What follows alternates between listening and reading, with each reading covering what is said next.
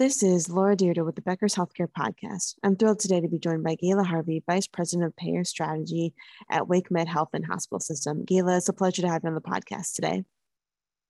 Thank you so much, Laura. Now, before we dive into my questions, can you tell us a little bit more about yourself and your background? Sure, happy to. My career has been totally in healthcare finance. Um, also, though, had uh, done some work in strategic planning, business development, revenue cycle, and almost for my entire career, I've um, spent in managed care contracting.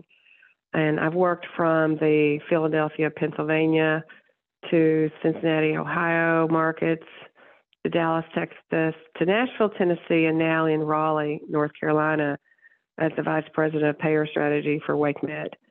Um, during my 30 plus year career, I have primarily worked on the provider side for large integrated health systems, but also a few years for major payers in managed care contracting.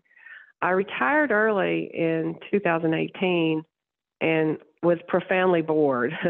so I asked myself what I wanted to do. And the answer was to go to work for a healthcare system where I can make a difference focused on managed care contracting, which is where I always felt I had made a difference before.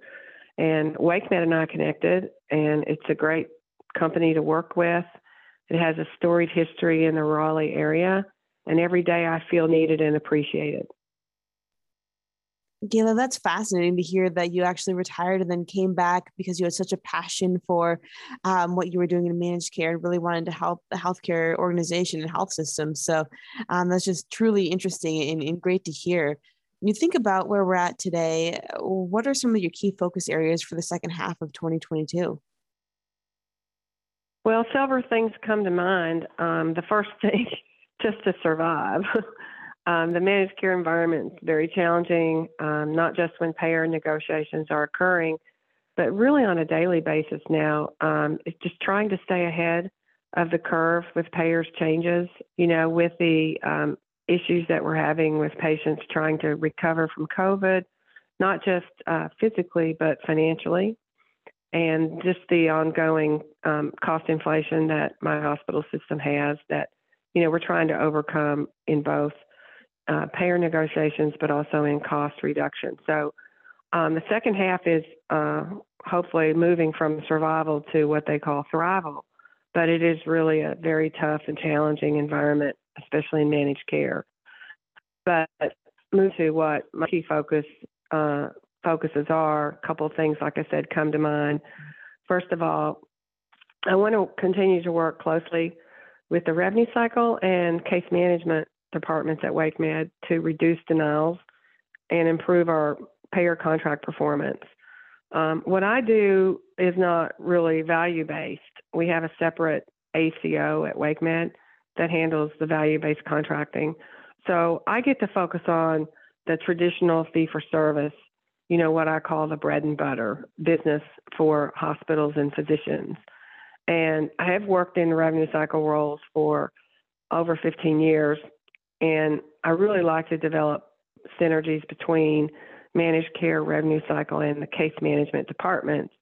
And you have to have those synergies, obviously, in order to work together to minimize denials. Um, I've really drilled down into our case management function at WakeMed and identified some issues that we're collaborating more on with managed care, and I'm getting more involved in issues that they have with payers, namely medical necessity denials.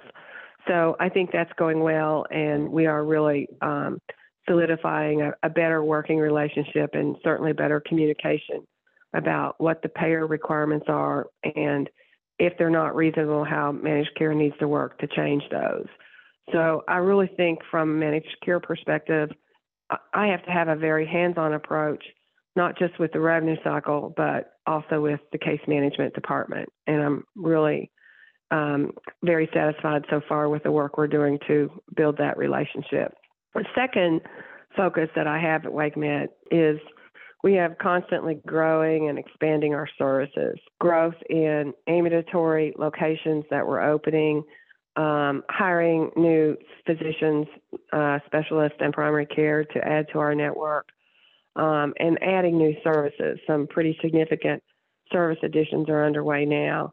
That all of those changes, growth, expansion, create a need to make you know frequent changes and additions to the payer contracts, even when you're not in a negotiation cycle.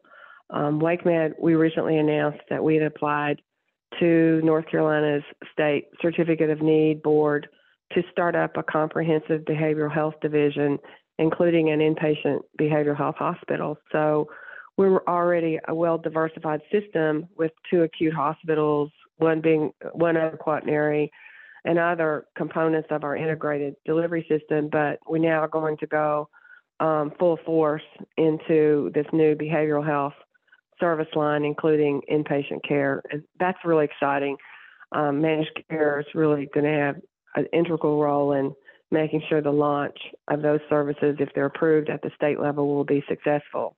So, also offering a new medical oncology service line this year, um, out with outpatient uh, medical oncology. We haven't offered that before, um, but that's again another big um, challenge for the managed care department um, but also demonstrates how um, integral we are to the successful launch of any new program and service. Because literally, you know, you got to have payer contracts, right? So you can see their patients and bill for your services.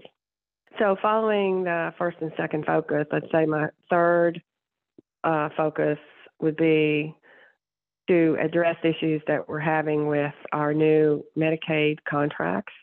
Um, about a year ago, North Carolina implemented Medicaid managed care, and we were um, selective in um, not signing all five contracts because we would only sign contracts where we had been able to negotiate reasonable terms with the Medicaid plans.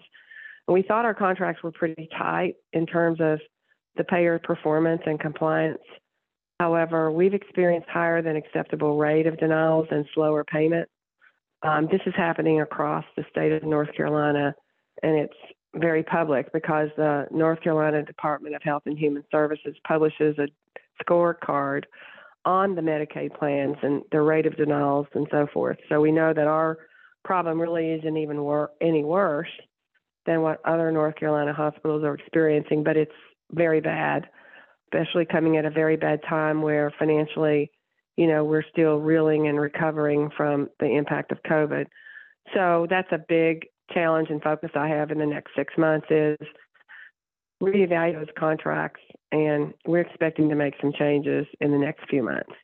So those are the top three, just to repeat developing stronger, deeper working relationships with revenue cycle and case management to improve the payer contract performance and reduce denials. Number two was literally trying to keep up with WakeMed's amazing growth and expansion, new service offerings that have to have payer contract terms added, then addressing the payer issues that we're having with the new North Carolina Medicaid plan. Absolutely. That's really fascinating to hear about, you know, and it sounds like there's definitely uh, no shortage of uh, of things to really be focused on and, and, thinking about. And it's great to hear that WakeMed has had such um, important growth in new service lines, adding physicians, the ambulatory care, as well as the behavioral health services. I know is such an important thing to be able to do today. And when you think about, you know, balancing some of those traditional contracts that you've working on and services that you've had for a while, and then adding some of these new ones, what what does that look like when you're connecting with the the payers and really trying to figure out um, what will make the most sense for the health system and adding those in? Is that something that is helpful to you or you know do you really um, go into those conversations? How do you arm yourself in the best way possible to um, really just make sure that um, you're getting what the health system needs in order to uh, build out those programs and be successful? Yeah well that's a very good question and things have really changed for that kind of answer in uh, just the last few months, actually, because of with the um, new focus on price transparency and the CMS requirements that payers post uh, rates that they're paying um, to hospitals. Um, we actually have some new data and insight using the information that's on the payer websites. Um, makes our negotiation, um, I guess, more facilitated to know that uh, for a service that a major payer already has contracts with other health systems in our market, we can go on the payer website and see what the rates are that they're paying that system. And while we are the smallest major health system in that market, we're growing rapidly. We want to continue to be a value play for the payers, but being a value play doesn't mean that we can accept a significant differential in what we're paid compared to what they're paying in the market. So we now have new data available when we're adding new services and even when we're negotiating um, existing contracts to try to go back and see okay, what would a market competitive rate be instead of just guessing like we had to do before, just starting from a certain threshold and knowing it was probably going to be negotiated down. Um, we have much better data now under the CMS required price transparency postings that the payers have to provide as of July 1st. Got it. That makes a lot of sense. And it's just so interesting to think about how some of those transparency rules and regulations can really make a difference um, into the day-to-day processes and, and, you know, how much closer or further away they're getting from the, the goal stated um, when making those changes. So um, thanks for going through that with us. Now, when you look ahead in, in some of these top priorities, what roadblocks do you anticipate over the next two to three years or so, and how are you preparing for them? Well, it's a always a point of um, kind of contention, maybe with when you know you're asking for rate increases, and in recent years, um, the ability to negotiate positive rate increases had had really been um, really reduced uh, because most of the payers want all of a potential cost increase from their perspective to be based on um, some value added you know, by the hospital or its integrated hospital physician network. And while I'm always a fan of the value based contracts and actually, you know, started doing value based contracting over 10 years ago when the Affordable Care Act was passed, we know that probably 95 to 96 percent of the revenue that's generated from any given payer contract is still the fee for service. Um, the Raleigh, North Carolina area isn't as sophisticated as some other markets like the West Coast and Northeast that have risk based contracts in place that have really, you know, replaced fee for service contracts. It is still in the Raleigh and even broadly North Carolina market a fee for service market. And again, um, years past, we were very challenged in trying to negotiate even very, very small rate increases, which um, now isn't even the starting point of a discussion because of the COVID um, impact to our cost and what we call COVID inflation. Um, we're having conversations with payers where we really need to go back to the days of much higher rate increases um, than what they want to give. Um, we're documenting 20 plus percentage increases in our salary costs because of the cost that we've been bearing for couple of years since COVID started with uh, paying travel nurses, you know, the much higher rates that we have to pay to nursing agencies for these uh, part time staffing. And consequently, when you're paying nurses more, you really have to keep everybody happy. So, our whole salary inflation um, has really hit us hard this year. We're continuing to experience supply chain inflation too. So a lot of this inflation, even though COVID has now moved into kind of a different cycle, right? Um, a lot of this inflation has not gone away and will not go away for some time, if ever. So we're really trying to get payers to understand sort of the um, dilemma that we're facing financially, and then looking at their quarterly earnings and saying, your earnings just keep going up exponentially, and now we're losing money um, at Wake Med for the first time in probably, I don't know, 50 years. So we've got to rebalance how the money is distributed. And it starts with payer negotiations, frankly. And we're starting from behind kind of a, a, a wall of, for years and years, we didn't get much, therefore we didn't expect much. And now we have to change, obviously, our expectations, and we're asking for much more. And it really is a, shouldn't be a shock to the payers, but it's it's definitely not something that they act like they were prepared for. Absolutely, yeah. That that's just a such a challenging position to be in, and definitely, you know, uh, is um, something that I know a lot of healthcare organizations are dealing with and trying to understand the financials of what they're looking at today and what things will likely be like in the future without you know the certainty of what the playbook is going to be um, with healthcare organizations and with the economy especially um, which is just such a challenge uh, I know we've talked a lot about some of those challenges and gone in depth on that. And I wanted to ask before we wrap up our conversation as well, what are you most excited about right now? Well, the price transparency changes that we've seen uh, occur not on the payer side, but on our side too. You know, beginning January 1st, we had to start posting more detailed information about our prices. Uh, January 1st of 2021, we had to post shoppable rate information. That was a published list from CMS of procedures that we posted. But this past January 1st, when the No Surprises Act went into effect, we had to start providing more information to patients in terms of estimates of what they would be paying out of pocket. And so I think the price transparency, while initially when it came out in 2021, really didn't seem to make much of a difference to member patients in terms of them contacting us requesting information. Uh, but now it will be. We're starting to see some really significant changes with it. And we're seeing more patients pay attention to the estimates that we're providing.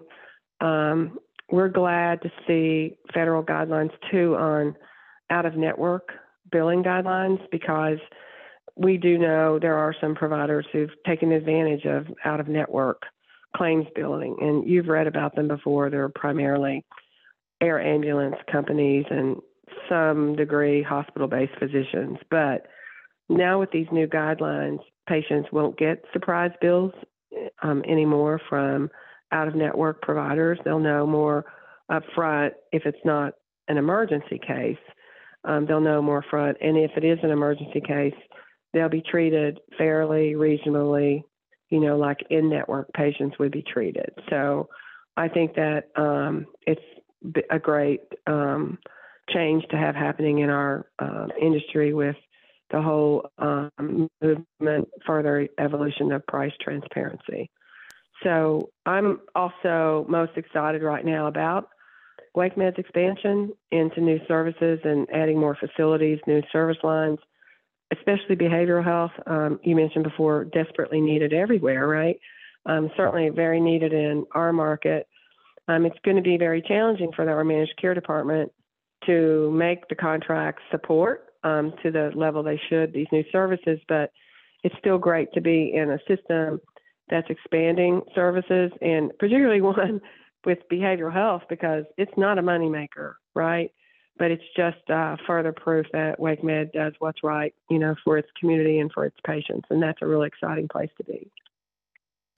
Absolutely, Gayla. Thank you so much for your time today. This has been a really fun conversation to have, and I look forward to connecting with you again soon. I've really appreciated it too, Laura. Thanks for your time today, and I look forward to reading more about managed care and payer discussions in uh, Becker's review.